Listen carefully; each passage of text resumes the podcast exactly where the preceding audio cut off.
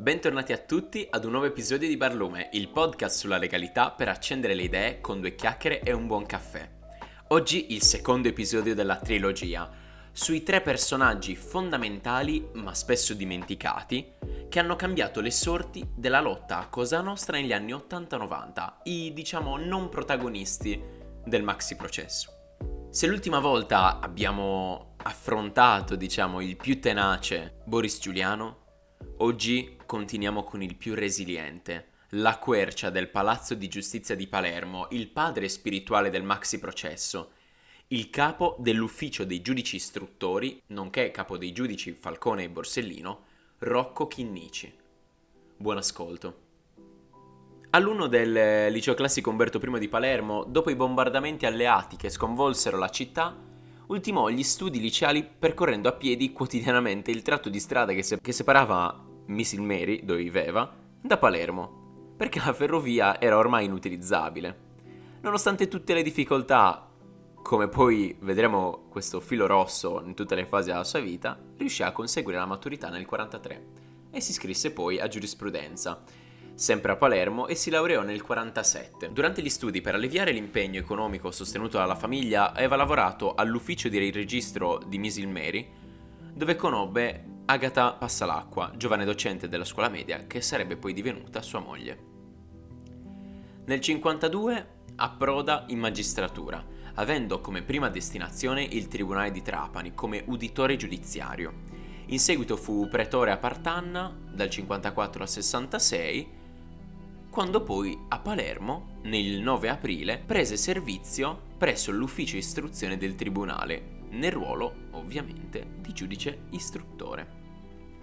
Nel 70 gli fu assegnato il caso della cosiddetta strage di Viale Lazio, in cui figuravano molti nomi di criminali di mafia destinati a successiva maggiore notorietà. Nel 75, giunto al grado di magistrato di Corte d'Appello, fu nominato consigliere istruttore aggiunto. Fu magistrato in Cassazione e consigliere istruttore dopo altri quattro anni, e come tale, nel 79, anno in cui fu ucciso Cesare Terranova, fu chiamato alla carica di dirigente dell'ufficio in cui già lavorava sull'onda dell'emozione per quel delitto eccellente. Altri omicidi seguirono non molto tempo dopo. Nell'80, quando Cosa Nostra uccise il capitano dell'arma dei carabinieri Emanuele Basile e il procuratore Gaetano Costa, amico di Chinnici, con cui aveva condiviso indagini sulla mafia, i cui esiti, i due giudici si scambiavano in tutta riservatezza dentro un ascensore di servizio del Palazzo di Giustizia. Dopo questo omicidio Chinnici ebbe l'idea di istruire una struttura collaborativa fra i magistrati dell'ufficio, che sarà poi nota come il cosiddetto pool antimafia. Conscio che l'isolamento dei servitori dello Stato li espone all'annientamento e li rende vulnerabili. In particolare rende vulnerabili i giudici e i poliziotti, in quanto uccidendo chi indaga da solo, si seppellisce con lui anche il portato delle sue indagini. Ma con la squadra, le indagini non saranno mai perse. Entrarono a far parte della sua squadra alcuni giovani magistrati, tra i quali Giovanni Falcone e Paolo Borsellino. Proprio con quest'ultimo condivideva il giorno di nascita, tra l'altro, il 19 gennaio. Con l'altro avrebbe legato e qualche anno dopo. In un'intervista Chinnici disse un mio orgoglio particolare è una dichiarazione degli americani secondo cui l'ufficio istruzione di Palermo è un centro pilota della lotta antimafia, un esempio per le altre magistrature d'Italia. I magistrati dell'ufficio istruzione sono un gruppo compatto, attivo e battagliero.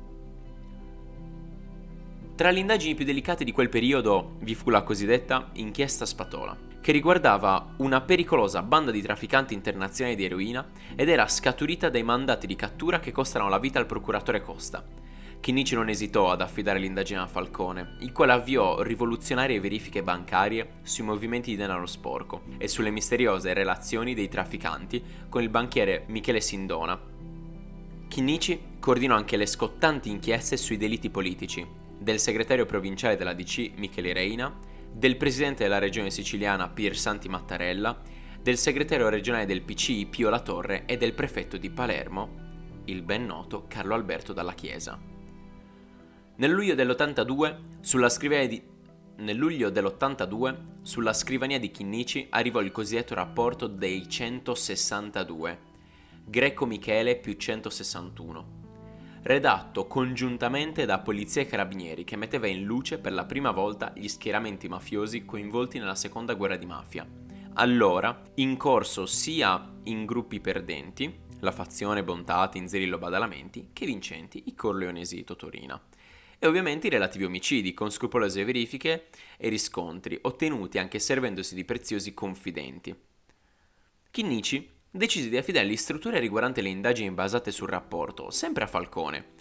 E il risultato di tale imponente lavoro sarà il primo grande processo a Cosa Nostra. Il, ormai estremamente citato in questi episodi, maxi processo di Palermo.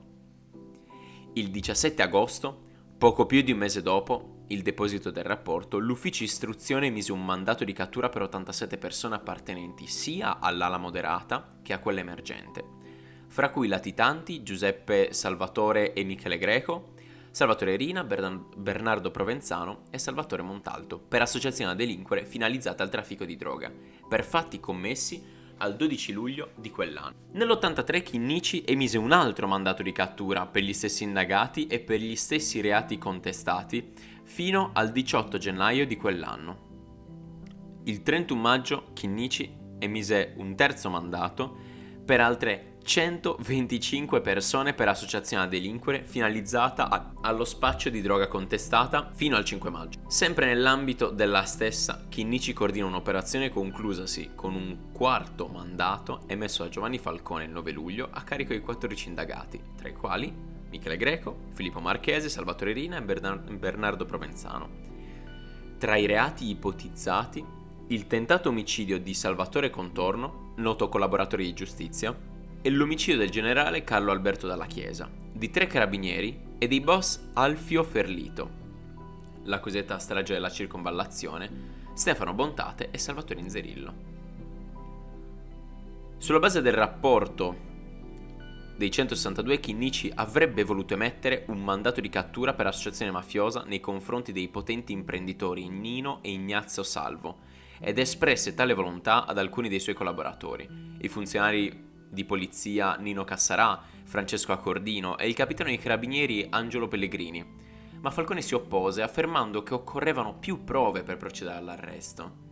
Chinici allora, continuando il suo impegno, ovviamente come capo dell'ufficio istruzione, non volle mai perdere il suo approccio un po' paterno nei confronti sia dei giudici che della comunità Infatti partecipò in qualità di relatore a moltissimi congressi e convegni giuridici e socioculturali e credeva nel coinvolgimento dei giovani nella lotta contro la mafia, recandosi nelle scuole per parlare agli studenti della mafia e del pericolo della droga.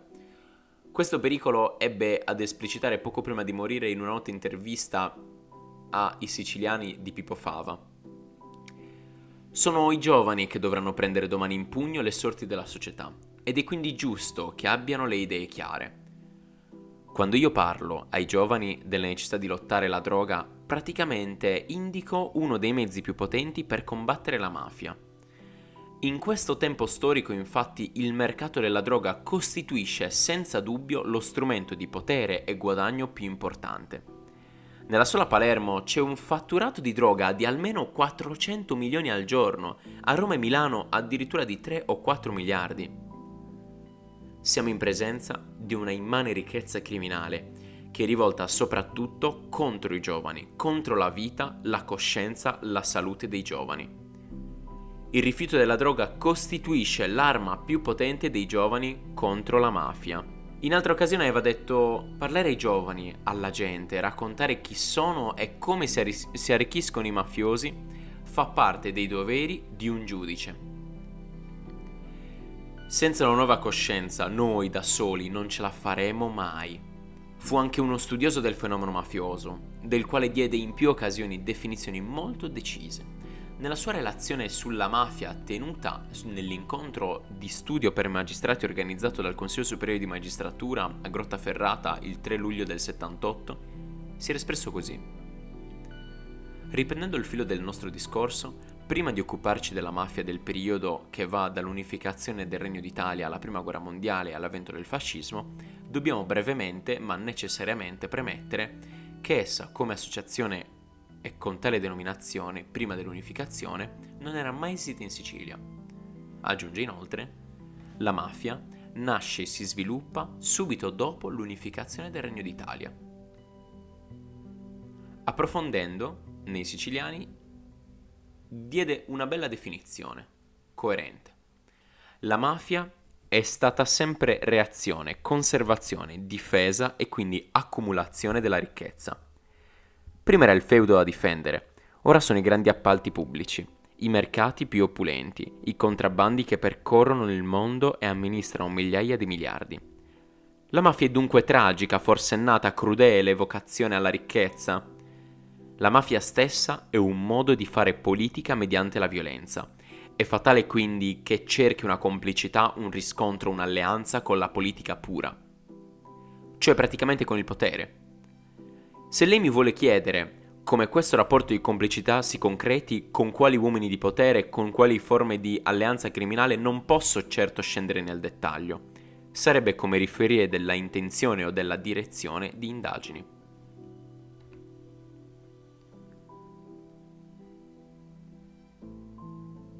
Rocco Chinnici fu letteralmente una quercia e infatti alle 8 del mattino il 29 luglio del 1983 furono necessari ben 75 kg di esplosivo per tirare giù l'imponente figura.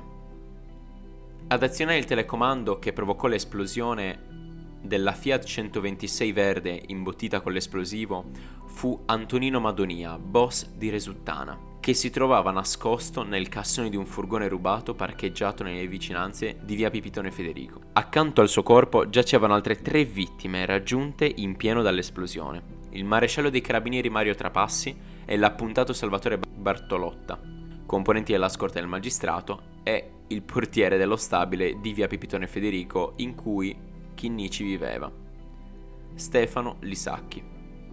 L'unico superstite fu l'autista Giovanni Papacuri che riportò gravi ferite. I primi ad accorrere sul teatro della strage furono i due figli di Chinnici, Elvira e Giovanni, rispettivamente di 24 e 19 anni, che erano in casa al momento dell'esplosione. Dopo i funerali la salma di Chinici venne tumulata presso il cimitero di Misilmeri, suo paese natale. Dopo la strage, i familiari del giudice Chinnici trovarono tra le sue carte un'agenda in cui erano annotati una serie di pensieri, appunti e considerazioni in merito alle situazioni che aveva in particolare riguardanti l'ambito della sua vita professionale. Si leggevano commenti molto pesanti, soprattutto sull'attività dei colleghi della Procura di Palermo, accusati addirittura da Chinnici di complicità con ambienti mafiosi e di ostacolare le indagini nel suo ufficio. La famiglia consegnò il suo diario alla Procura di Caltanissetta che si occupava delle indagini della strage, che a sua volta lo trasmise al Consiglio Supremo di Magistratura, la quale aprì un procedimento nei confronti dei magistrati citati. Falcone, convocato in audizione davanti al CSM, affermò il collega Chinnici prendeva appunti su tutti gli episodi che gli apparivano inconsueti e questo perché temeva che le persone che potessero volere la sua morte avrebbero potuto annidarsi anche all'interno del palazzo di giustizia. Egli mi sollecitava a fare altrettanto, dicendomi che in caso di una, mo- di una, mia morte violenta gli appunti avrebbero potuto costituire una traccia per risalire agli assassini. La pubblicazione di ampi stralci del diario sulla stampa causò numerose polemiche con conseguenti imbarazzi e preoccupazione delle istituzioni e negli uffici giudiziari coinvolti. Infine, nel settembre dell'83 il CSM chiuse il caso, disponendo il trasferimento d'ufficio dei confronti del solo Scozzari, che invece preferì dimettersi spontaneamente dalla magistratura. In una delle sue ultime interviste Chinnici disse «La cosa peggiore che possa accadere è essere ucciso». Io non ho paura della morte e anche se cammino con la scorta so benissimo che possono colpirmi in ogni momento. Spero che, se dovesse accadere, non succeda nulla agli uomini della mia scorta. Per un magistrato come me è normale considerarsi il minimo delle cosche mafiose, ma questo non impedisce né a me né agli altri giudici di continuare a lavorare. Con le parole del giudice Rocco Chinnici, di quest'uomo immenso, duro, resistente alle intemperie, chiudiamo il nostro secondo episodio di questa trilogia. Grazie mille per averci ascoltato. Ci vediamo e ci sentiamo soprattutto per l'ultimo episodio di questo blocco. Abbassiamo la serranda per oggi e ci vediamo settimana prossima. Come sapete, se volete seguirci, ci trovate su tutte le piattaforme podcast e sui social col nome di Barlume. Alla prossima, buona giornata a tutti.